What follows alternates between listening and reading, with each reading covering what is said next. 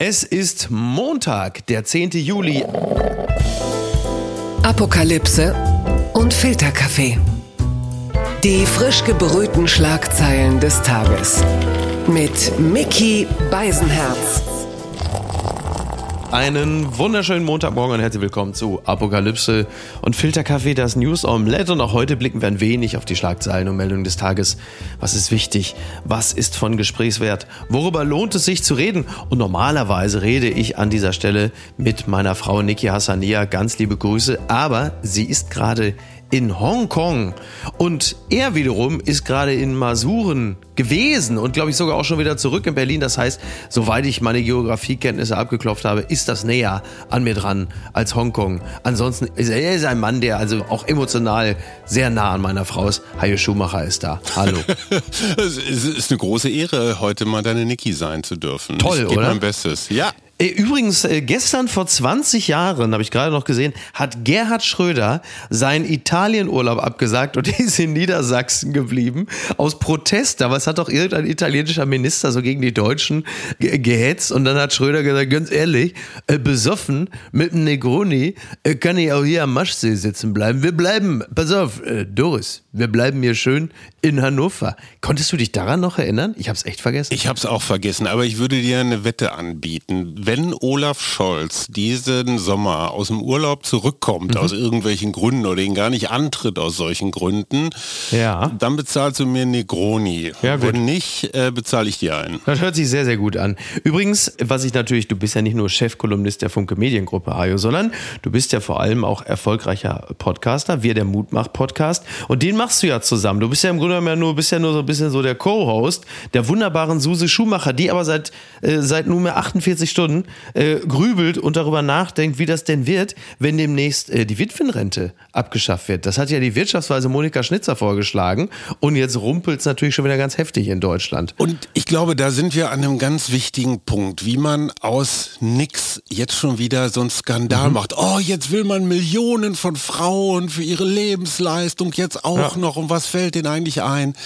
Das zeigt einfach, wie dermaßen beschissen unsere Debattenkultur inzwischen funktioniert. Sie hat ja auch nicht als Wirtschaftsweise gesprochen, sondern sie hat ja explizit gesagt, meine private Meinung ist, das könnte man mal überlegen. Ne? So, und das ist ja der Punkt, könnte man mal überlegen. Und es gibt ja durchaus Gründe, das zu überlegen, weil es nämlich so eine Ungerechtigkeit gegenüber Alleinstehenden gibt, auch Alleinerziehenden zum Beispiel. Ja. Und das kann man sich zumindest einfach mal durch den Kopf gehen lassen und kann mal gucken, so rechnet man das mal durch und äh, was kostet das? Und der Fratscher, der ja auch ein ganz schlauer Wirtschaftsmensch ist, der sagt, ja, das kann durchaus Teil einer Rentenreform sein und an einigen Stellen müssen wir auch reformieren. Aber sofort und die CDU und CSU jetzt auch wieder wie auf Knopfdruck. Das sind ne? ja deren Wählerinnen im Zweifel. Es geht ja dann meistens ja auch eher um ältere Ja, aber Frauen. es ist so unfassbar unredlich. Weißt du, es ist ein absichtsvolles Missverstehen. Die, die da rumpöbeln, die wissen ganz genau, dass es nicht darum geht, Millionen Kommt das in Frauen. unserer Gesellschaft häufiger vor, Hajo? Absichtsvolles Missverstehen? Hast du den Eindruck, dass das mal ab und zu Ich mal glaube, inzwischen ist das der Hauptwahrnehmungskanal. Also du guckst einfach bei jedem Thema, wo kann man eine größtmögliche dramatische Opfererzählung äh, dahin kriegen. Und ich finde die Aggression, die wir in Teilen erleben, äh, ob da auf irgendwelchen Konzerten jetzt Flaschen und Steine, äh, jeder Mist eskaliert sofort. Woher kommt denn das? Ich meine, das ist so ein bisschen so, so dieses Eiwanger. Ne? Wir sind Opfer, wir müssen jetzt Revolution machen und wir müssen uns jetzt den, den Hip-Hop und die Witwenrente und alles müssen wir uns jetzt zurückholen von denen da. Das sind nicht denen da, das bist du auch. Ne? Und Ah, wir haben immer gesagt, nee, das mit Trump und diese Polarisierung. Hajo, wir und fangen so. doch gerade erstmal an. Entschuldigung, Wollen wir darf ich mich erst auch mal aufregen? Du bist ja schon, also komm, jetzt starten wir erstmal ganz. Du, Okay. Hold your horses. Das hat mich traurig gemacht. Elton Johns letztes Tourkonzert. This is it. So zitiert der Spiegel. Poplegende Elton John, der hat sich in Stockholm von seinen Fans verabschiedet. Ich hatte die wundervollste Karriere, sagte der 76-Jährige. Sein letztes Tourkonzert wurde eine Reise durch seine mehr als ein halbes Jahrhundert. Während der Schaffenszeit. Letztes Konzert Stockholm, letzter Auftritt im Rahmen der mehr als 300 Konzerte währenden Farewell Yellow Brick Road Tour. Also man hat den Eindruck, er hat äh, seine Abschiedstournee begonnen mit Mitte 40 und jetzt mit 76 ist die Tour dann auch langsam zu Ende. Sie war übrigens auch sehr einträglich. 816 Millionen Euro hat das äh, angeblich eingebracht. Elton John, großer Mann, übrigens auch einer aus der Kategorie, bei dem man das Gefühl hat und irgendwann sagen wird, man hatte es immer, der Mann ist immer da gewesen. Und jetzt ist er zumindest nicht mehr auf Tour. Äh, ich war mal auf einem Howard Carpendale Konzert und da mhm. hieß es auch, das war, das ist die Abschiedstournee. Ich glaube, seitdem ja, hat er weiß. 17 weitere Abschiedstourneen gegeben. Ja. Wie stellst du dir eine Aftershow-Party bei Elton John vor? Na, hoffentlich ohne Row so Zero und K.O.-Tropfen. Ja, ja nee, da gibt es dann eher so Klosterfrau und, und, und so ja. Sachen, so, die man leicht kauen kann und so. Aber ich glaube, irgendwas macht der noch, oder? Was ist dein Lieblingslied von Elton John? Boah, ich vielleicht äh, Tiny Dancer, My Father's Gun finde ich auch sehr, sehr gut. Ich bin bei Kings and Vagabonds. Mhm. Ja. Ich finde übrigens auch das, äh, das Spätwerk äh, This Train Don't Stop Here Anymore auch sehr gute Nummer. Mhm. Äh, bisschen äh, underrated, weil sehr spät erschien. Aber ganz toller, großartiger Künstler Elton John. Also der ist ja auch immer extrem witzig gewesen. Klammer auf, weil Brite, Klammer zu, positiver Rassismus. Ähm, da gab es unter anderem mal diese herrliche Anekdote, dass er bei irgendwelchen MTV oder bei irgendwelchen Awards war und dann war vorher wurde Madonna äh, oder er musste, glaube ich, sagen, wer den Preis gewinnt. Er macht den Umschlag auf. Bester Live-Act oder so. Und er sagte original, Best Single Live Act, Madonna, fuck off!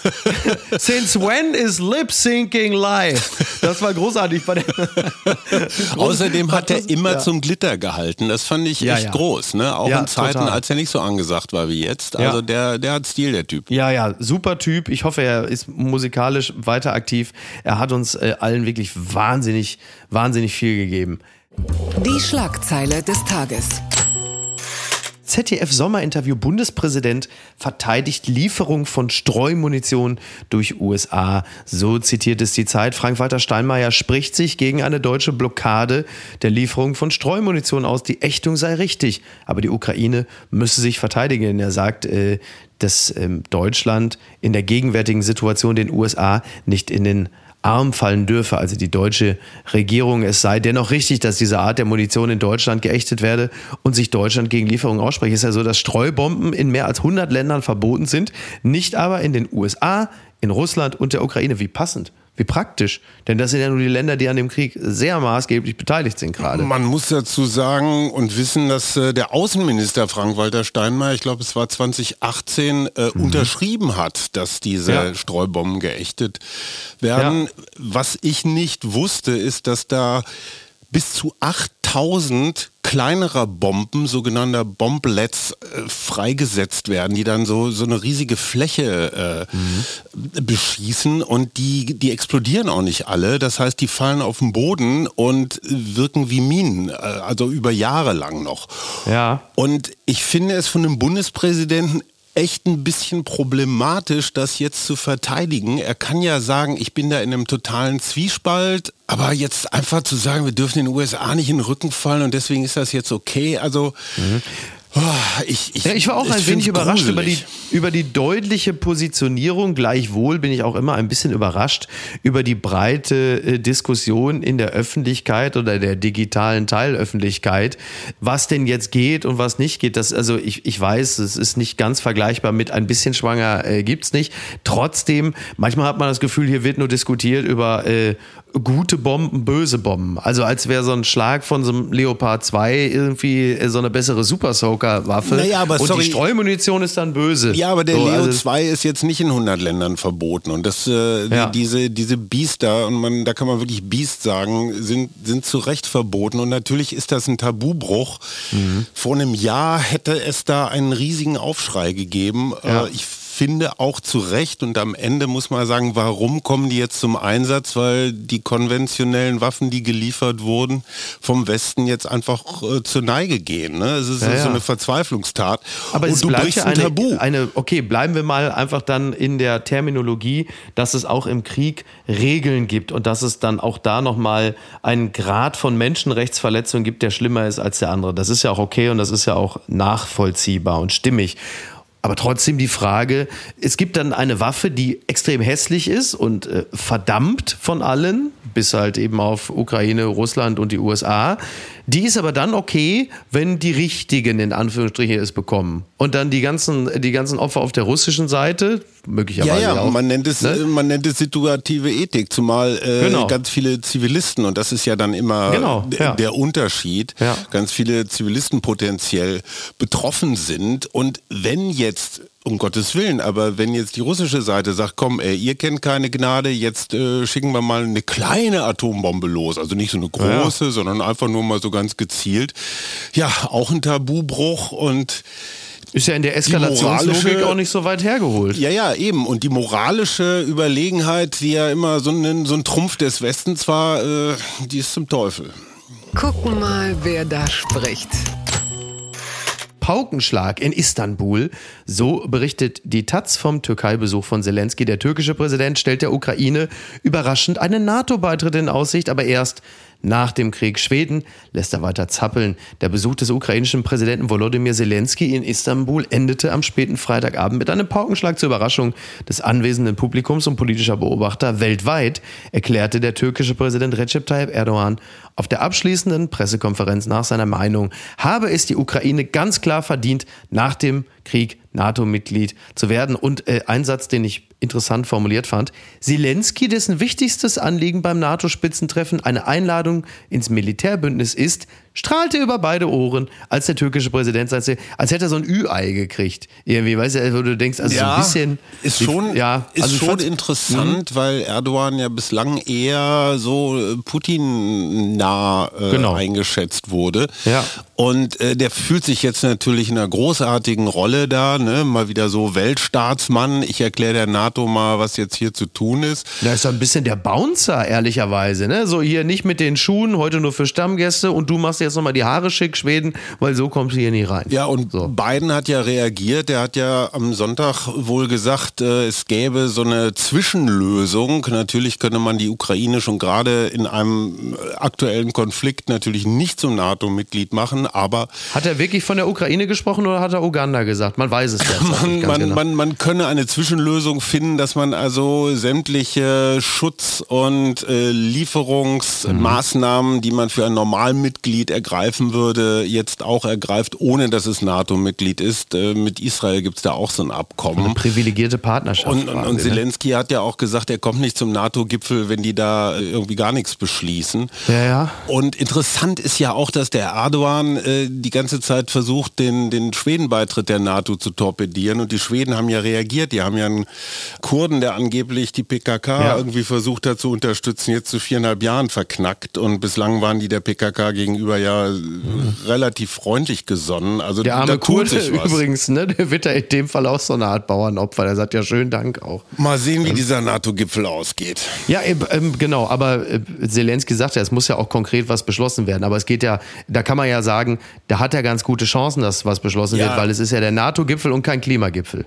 Sowas kann man sich nicht ausdenken.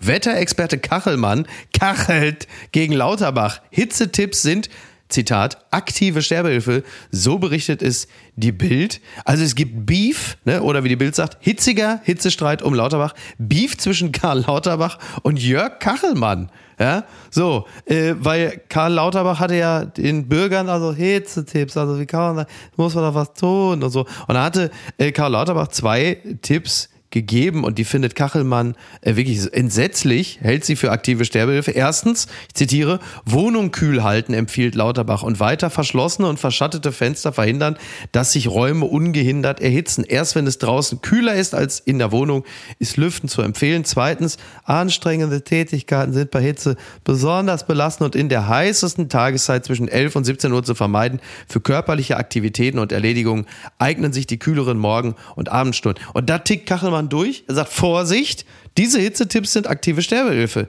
Und ähm, jetzt natürlich die Frage an dich, Hajo, du bist ja, du bist ja dieser sehr, sehr alte Mann, an den, ja, ja, ja, ich, du, ich habe auch schon so sich da wendet. Wie fühlst ja. du dich?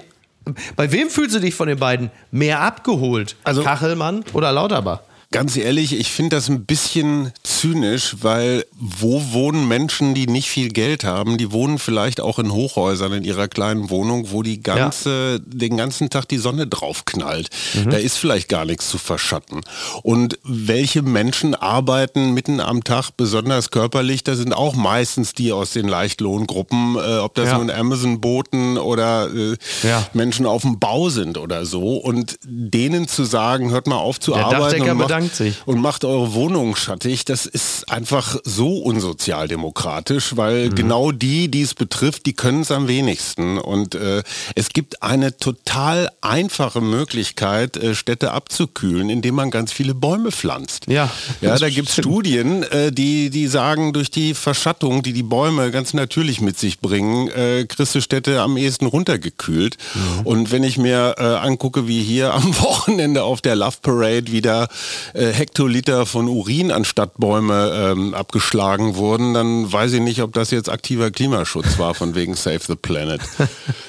Übrigens, äh, nur um das noch zu ergänzen, Kachelmann bläst ja ein bisschen ins selbe Horn wie du. Der sagt ja auch, die Tipps kämen von Menschen, die keine Ahnung haben, dass Temperatur und Ozon abends am schlimmsten sind und die in Palästen wohnen, wo man tagsüber so viel Raumvolumen hat, dass man nicht stirbt, wenn man alles zumacht und atmet. Geht ja auch so ein bisschen in die Richtung, wenngleich du natürlich noch ein bisschen mehr die soziale Frage äh, da aufgemacht hast, äh, Du, ich lass jetzt nur meine, das Thema Ozon. Ich lasse meine Familie fächeln, weißt du? Das ist einfach in einem, äh, in einem guten Patriarchenhaushalt so üblich.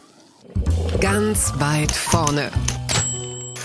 Die hilflose AfD, so schreibt es Carsten Jans für T-Online, über das Wunder hinterm Deich. In Schleswig-Holstein ist die AfD bemerkenswert schlecht aufgestellt. Zuletzt ist sie sogar aus dem Landtag geflogen. Warum ist das so? Zufall oder doch gute Zusammenarbeit der anderen Parteien? Droht gar eine neue Gefahr?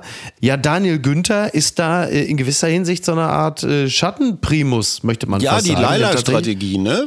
ja, Das ist doch witzig, oder? Also ich weiß noch genau, du und ich, wir haben vor einem Jahr in Münster bei Apofika auf der Bühne gesessen, haben über all den Quatsch geredet. Also Laila war kurzzeitig danach quasi so die satanischen Verse. Äh, die äh, Münsterländer Kegelbrüder saßen gerade in Malle. Äh, Hatten da auch mal den Laden abgefackelt, ja. Und dann ging es auch noch um Winnetou. Ja. Ne? Und Daniel Günther hat doch gerade eben Laila gesungen auf der Kieler Woche im Bayernzelt und hat dann am selben Wochenende auch die Karl-May-Festspiele in Bad Segeberg eröffnet, wo man auch denkt, Da oh, war ich mal, da habe ich mal Ölprinz geguckt. Ist aber ewig her. Ja, aber ich glaube, du heute auch nicht mehr aufführen. Ne?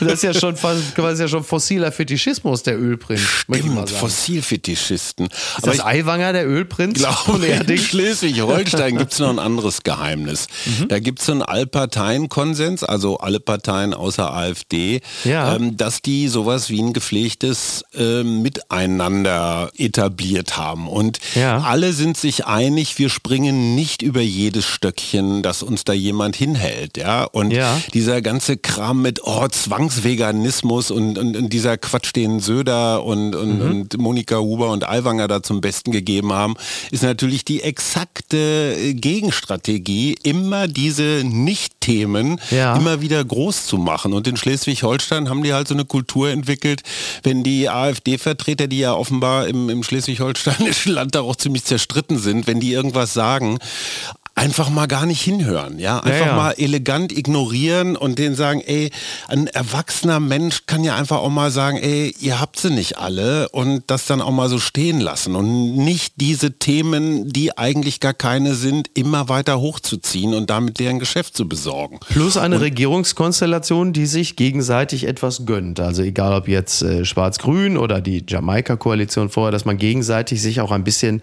äh, bestätigt und bestärkt in der Regierungskoalition am Looking at You Ampel. Und äh, das ist sicherlich auch ein Teil. Habeck hat da gelernt in Kiel, allerdings muss man sagen, Kubicki auch. Ne? Also insofern ein bisschen unentschieden. Ja.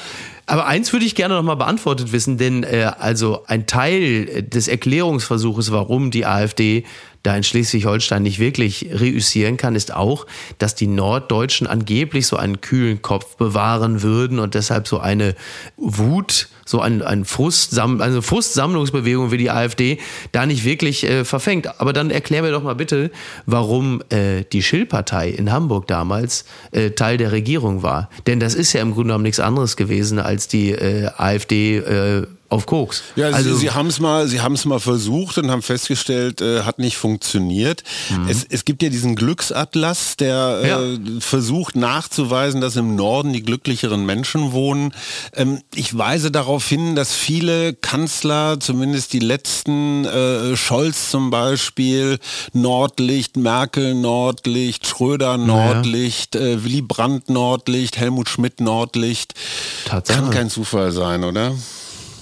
Unterm Radar.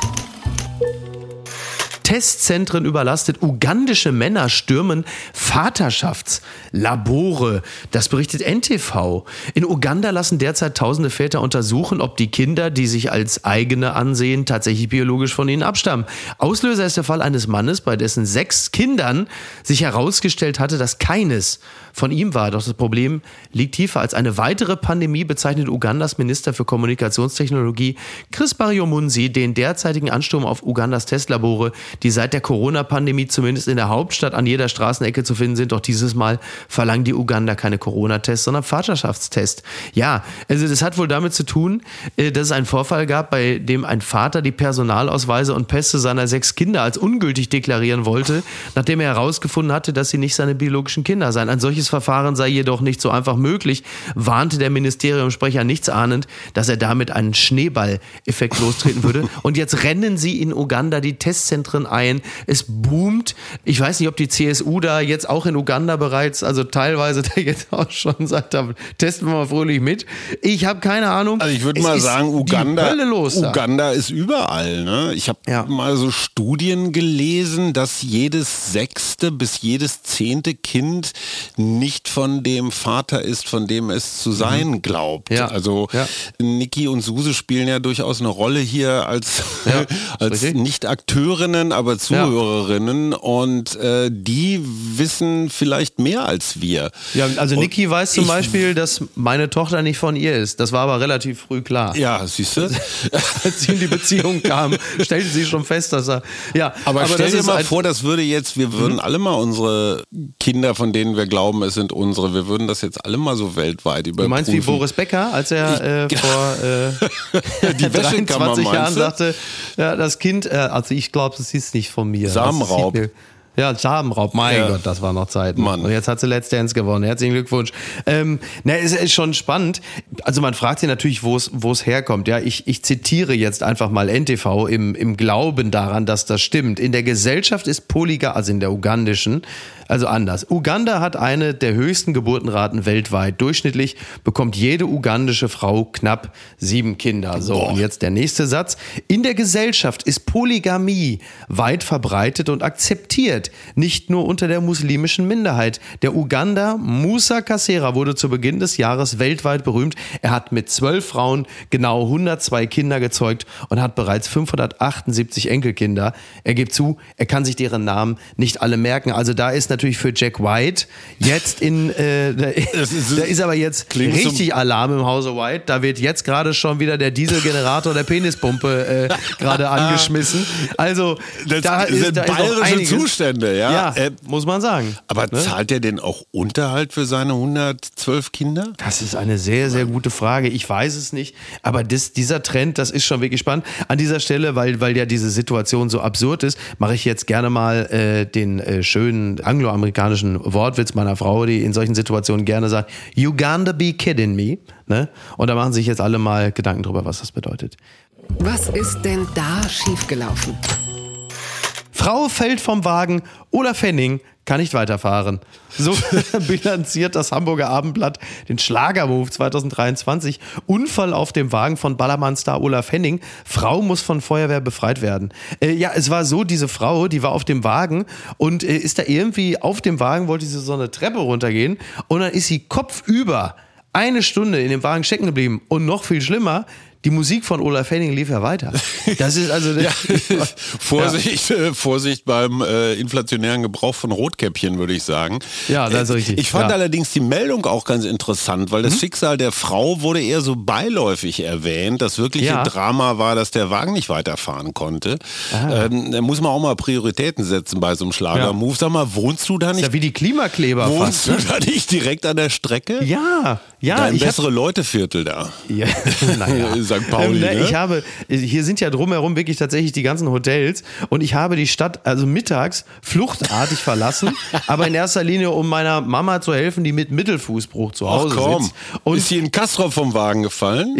das ist bei richtig. Hüftgold? Ja, die Ja, ist bei Icke. Jetzt können wir es ja, liebe Mama, du weißt, irgendwann äh, kommt die Wahrheit immer raus. Sie ist bei Icke Hüftgold und zwar beim Dreh des letzten Musikvideos ist sie von der Box geflogen. Mann. Und hat sich dabei den Mittelfuß gebrochen. Ja. So ist, ist absolut richtig. Das ist die ganze Wahrheit. Und ich habe mir dann einfach gestern, also am, am Samstagmittag gedacht, ganz ehrlich, Leute in beschissenen Klamotten und Kackmusik, na, das, da gehe ich, da fahre ich doch ins Ruhrgebiet. Das ist das Original. Dafür muss ich nicht nach Hamburg zum Schlagermove. Ne?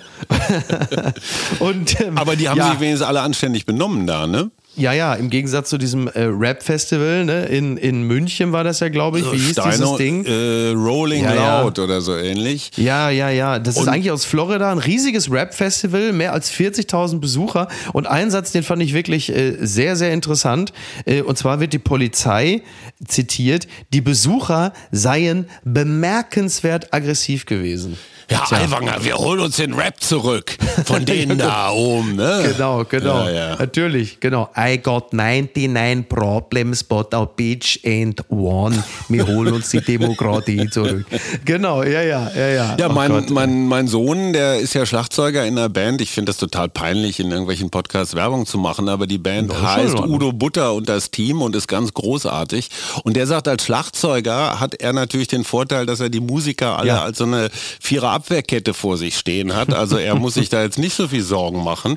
Aber die haben tatsächlich Schiss. Inzwischen auf der Bühne, äh, da gibt's den Fall einer amerikanischen Rapperin, die hat ein Handy ins Gesicht gekriegt. Ja, ja, Baby ja. Rexa und äh, die musste ins Krankenhaus.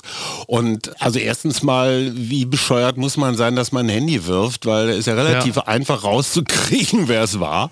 Das, ist richtig, ja. Aber hey. Entschuldigung, also Unterwäsche, Teddybären, Rosen, alles das, was ich bei Howard Carpendale damals auf die Bühne geworfen habe, das ist ja noch okay, aber Oder wie Asche, Asche der verstorbenen Mutter auf dem Pink-Konzert. Hammer, oder? Ja. Was soll der Scheiß? Hätte Keith Richards das Ding auf der Bühne gehabt, hätten wir alle gewusst, was damit passiert wäre. Du meinst wie All About Mary. Und dann hätte natürlich Keith Richards als Antwort gesagt, höchstwahrscheinlich war ich irgendwann in deiner Mutter, jetzt ist deine Mutter in mir. Ist doch nur fair. Ne? Das Kleingedruckte.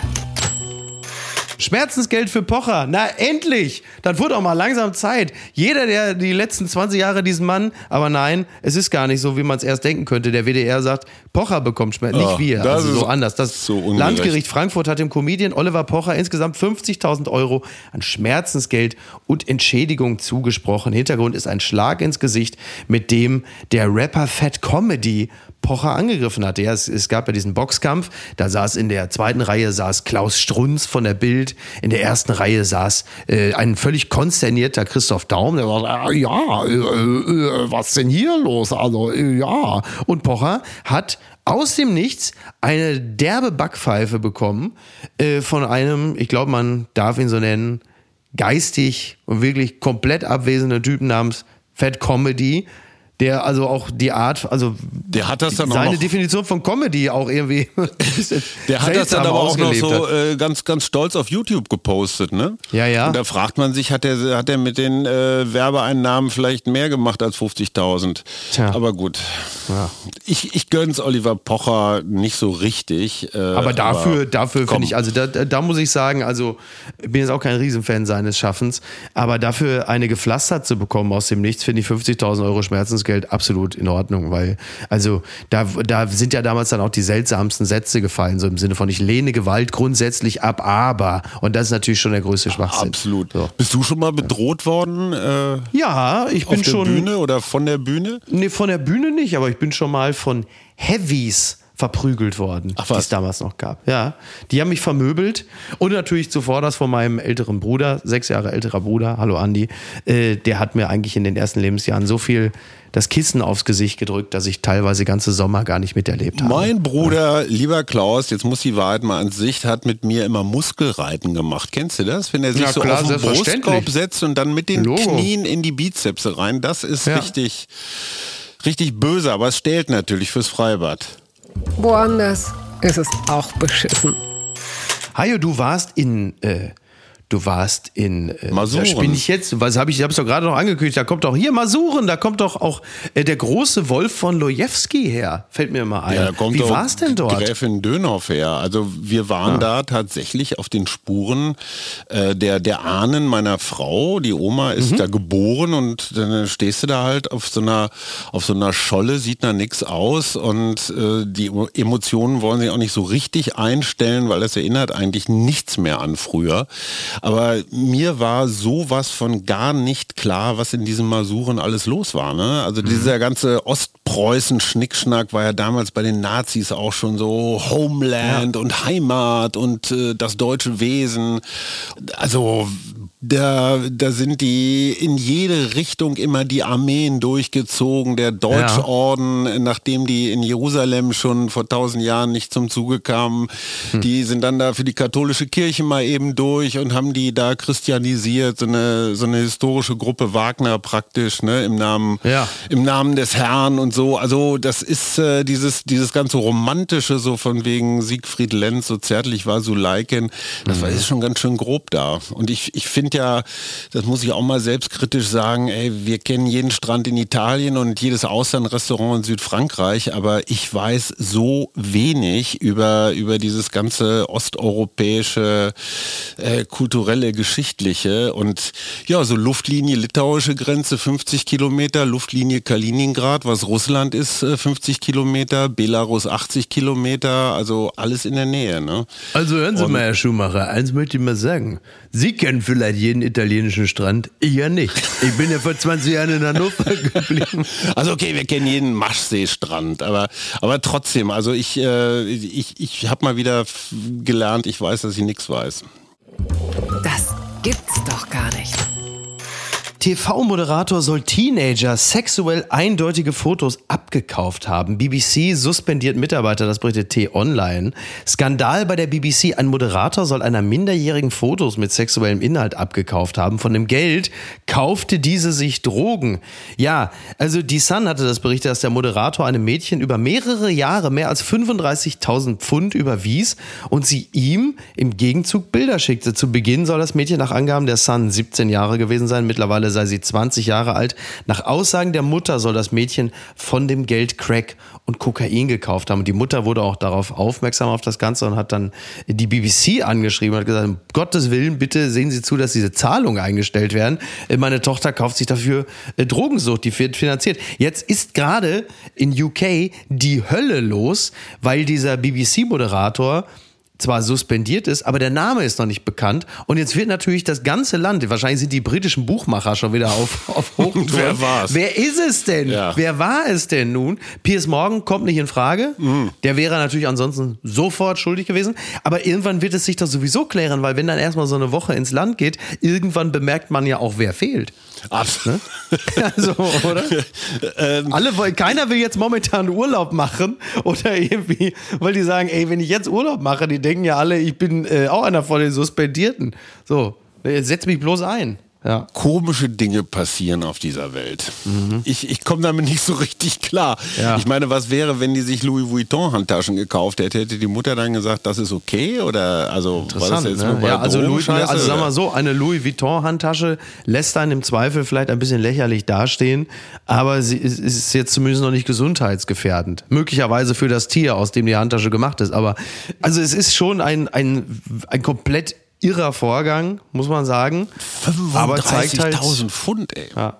Aber es ist natürlich belegt auch das, was wir dann und wann schon mal vermuten durften, dass Menschen, die in der Öffentlichkeit stehen, teilweise auch nicht unfehlbar sind. Das sind wir mit einiger Wobei Überraschung wir immer wieder versuchen, diesen Eindruck zu erzeugen. wir, halten uns, wir halten uns ja auch wacker ran. Aber einen äh, müssen wir da noch ansprechen, der hat es auch nicht so ganz hingekriegt. Bitte empören Sie sich jetzt. Sarah Brady, Narzisst und Frauenfeind. Jonah Hills Ex-Freundin wirft Schauspieler emotionalen Missbrauch vor. Das berichtet der Stern. Sie habe lange Zeit unter den Folgen ihrer Beziehung mit Schauspieler Jonah Hill gelitten, erklärt Sarah Brady. Jetzt postete die Surferin Screenshots von ihren SMS-Nachrichten, die beweisen sollen, wie Hill sie manipuliert habe. Selbstverständlich, das gehört heutzutage zum guten Ton, dass man private Kommunikation bei Instagram postet. Das ist klar. Es ist aber auch ein bisschen seltsam, was Jonah Hill während der gemeinsamen Zeit ihr so äh, geschrieben geschrieben und was er da für Anordnung gegeben hat. Unter anderem hat er sie angewiesen, Fotos von sich, auf denen sie im Bikini ist, von ihrem Instagram-Profil zu löschen. Er erwarte außerdem, so die nicht verifizierten Nachrichten, die seine Ex-Freundin geteilt hat, dass sie nicht mit fremden Männern surfe. Also das war schon so ganz kurz vor Al-Nur-Moschee, was man da so äh, gelesen hat. Ja, stinknormaler, also stinknormaler patriarchalischer Besitzanspruch, würde ich sagen.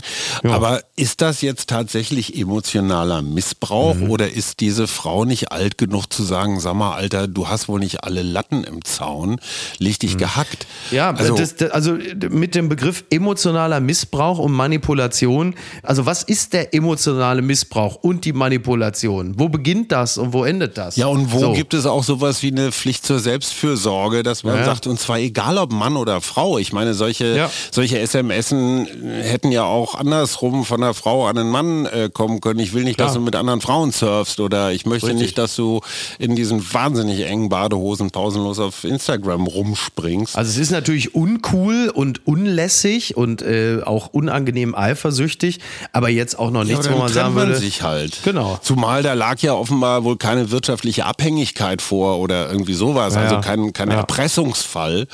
Und insofern, boah, kann ein Mensch doch einfach mal aufstehen und sagen, leck mich. Ja, Kannst, du, kannst du da, wie man so schön sagt, relaten? Bist du eifersüchtig? Fühlst du dich da angesprochen? Ach, wenn, also wenn du mit Feldenkirchen immer so rummachst, das tut mir schon weh.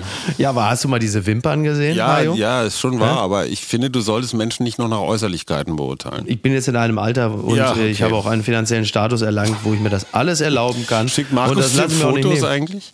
Ja, selbstverständlich. Okay. Selbstverständlich. Ja, also alleine diese, allein diese ganzen Penisstudien, die Markus Feldenkirchen nicht öffentlich durchexerzieren, was glaubst du denn, wofür das alles ein, ein, ein Code, eine Chiffre ist? Emotionaler Missbrauch. Naja, aber eins noch zum Thema Jonah Hill, und das finde ich auch interessant. Jonah Hill hat ja sehr, sehr viel Liebe bekommen für seine Doku, die seine äh, Zeit mit seinem Therapeuten dokumentiert mhm. und seine Prozesse und äh, War das die vor oder nach den SMSen? Das weiß ich ehrlicherweise nicht ganz genau. Ich könnte mir auch vorstellen, dass es währenddessen war. Und da wird natürlich auch wieder so ein bisschen die geistige Schlichtheit des Publikums äh, aufgezeigt, die einerseits es natürlich toll finden, wenn jemand sich öffnet und über seine Probleme spricht und dann öffentlich sich therapieren lässt, aber dass es halt eben auch Dinge gibt, die äh, Therapiebedarf aufzeigen und dass natürlich auch der zu Therapierende ein paar Charaktereigenschaften hat, die er möglicherweise ja sogar therapieren möchte, weshalb er da sitzt, das wird dann nicht akzeptiert. Da ist er dann am Ende natürlich nur das manipulative Schwein, dass diese Dinge aber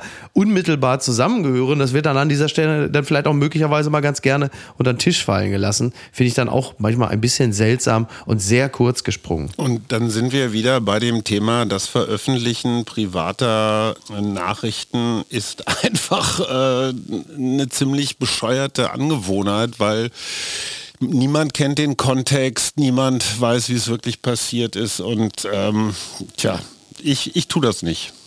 Und was schreibt eigentlich die Bild? Post von Wagner. Wer ist Thomas Heilmann? Für mich ist der Bundestagsabgeordnete der CDU eine Art Held. Vergleichbar mit einem Mann, der einen ins Unglück rasenden D-Zug stoppt. Heilmann ist 58, hat vier Söhne mit seiner Partnerin. Er hat den Zug gestoppt mit seinem Menschenverstand. Er ist Jurist und gescheit, aber er ist nicht gescheit genug, um 3000 Seiten Gesetze übers Wochenende zu lesen. Deshalb klagte er beim Bundesverfassungsgericht. Ich brauche Zeit, um die Schwächen des Gesetzes aufzuzeigen und zu ändern. Das höchste Gericht gab ihm recht. Warum ist er für mich ein, ein Held? Er stellte sich der eiligen Hetze der Ampel entgegen, dem Holter die Polter. Für mich ist er ein Mann, der sagt, bis hierher und nicht weiter. Er breitete die Arme aus. Zug bleibt stehen. Er will Zeit. Zeit zum Nachdenken. Denken ist sein Hobby. Er investierte in Start-ups. Vier Jahre war er Justizsenator in Berlin. Er führte drastische Strafen für ein, ein für liegen Hundescheiße. Von Thomas Heilmann werden wir noch viel hören. Er ist der interessanteste Mann in der CDU. Herzlichst, ihr Franz Josef Wagner, wo plötzlich die Hundescheiße herkam.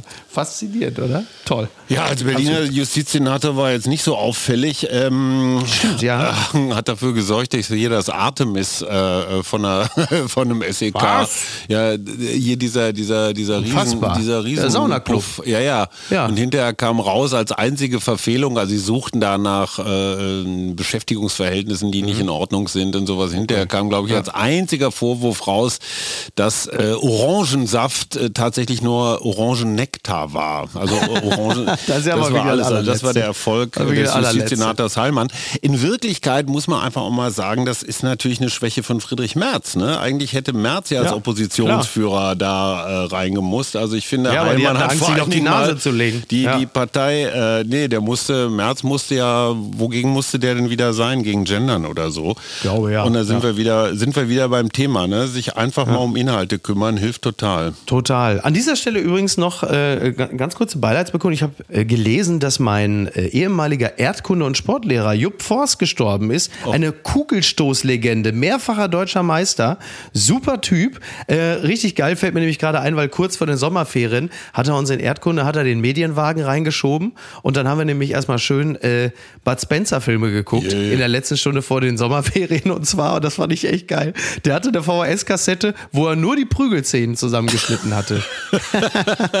Sag mal, und hat der Super, den ne? Bundesjugendspielen, wir hatten einen äh, Sportlehrer, der hat dann von dem Maßband immer so einen, so einen halben Meter in die Hand genommen, damit die Weite besser aussah. Interessant, ja. Ja. Aber der war ein Hühne, ne? Jupp Forst, Hühne, wie gesagt, Kugelstoß, Legende, Ja. super Typ. Und der hat mich und auch andere, wenn wir zu spät zur Erdkunde kamen, hat er die erstmal 20 Liegestütz machen lassen. Und du hast gesagt, war zu wenig? Ja, natürlich, selbstverständlich. Ja, klar. Ich habe gesagt, er legt die mal schön noch bei mir mit auf den Rücken. Ja, und jetzt Ja, ist genau. er Und die leider, Kugel noch den Mund. Ja, leider verstorben. Ne? Legende vom ASG. Also was soll man da sagen? Rest in Peace. Aber jetzt bringt er ähm, Petrus Kugelstoßen bei. Ist doch auch ganz eine lustige Vorstellung eigentlich. Also, also hier stimmt das auch schön. Wenn der, genau, das ist, das ist auch eigentlich schön. Ne? Wenn man irgendwann später am Himmel eine Sternschnuppe sieht, dann ist es einfach eine Kugel, die er in die Atmosphäre gestoßen hat. die verglüht. Die verglüht. Und an dieser Stelle noch ganz herzlichen Dank an Niki Franking. Äh, sie weiß wofür. Sie hat sich wirklich in den letzten Tagen äh, förmlich wund geschnitten und hat für uns die Live-Folge geschnitten und äh, dieses und jenes gemacht. Das sei an dieser Stelle auch nochmal äh, erwähnt. Ganz herzlichen für Dank. die Nickis dieser Welt. So ist es nämlich. Hajo, ich danke dir ganz herzlich. Du musst noch Gerne. arbeiten, du musst noch kolumnieren für die Funke Mediengruppe und ich freue mich auf den äh, Mutmach-Podcast, wir mit euren Summer-Specials. Das ist ganz fantastisch. Wo du erzählst, wie deine erste unbegleitete Reise Genau. nach Lorette de Mar mit den legendären Rainbow Tours war. Genau ich habe so sehr gelacht. war es. Mach's gut. Gut. Bis bald. Schönen Sommer. Auch so. Tschüss.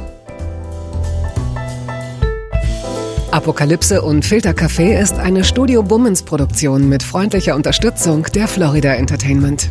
Redaktion Niki Hassania. Executive Producer Tobias Baukhage. Produktion Hanna Marahiel. Ton und Schnitt Niki Franking. Neue Episoden gibt es immer montags, mittwochs, freitags und samstags. Überall, wo es Podcasts gibt.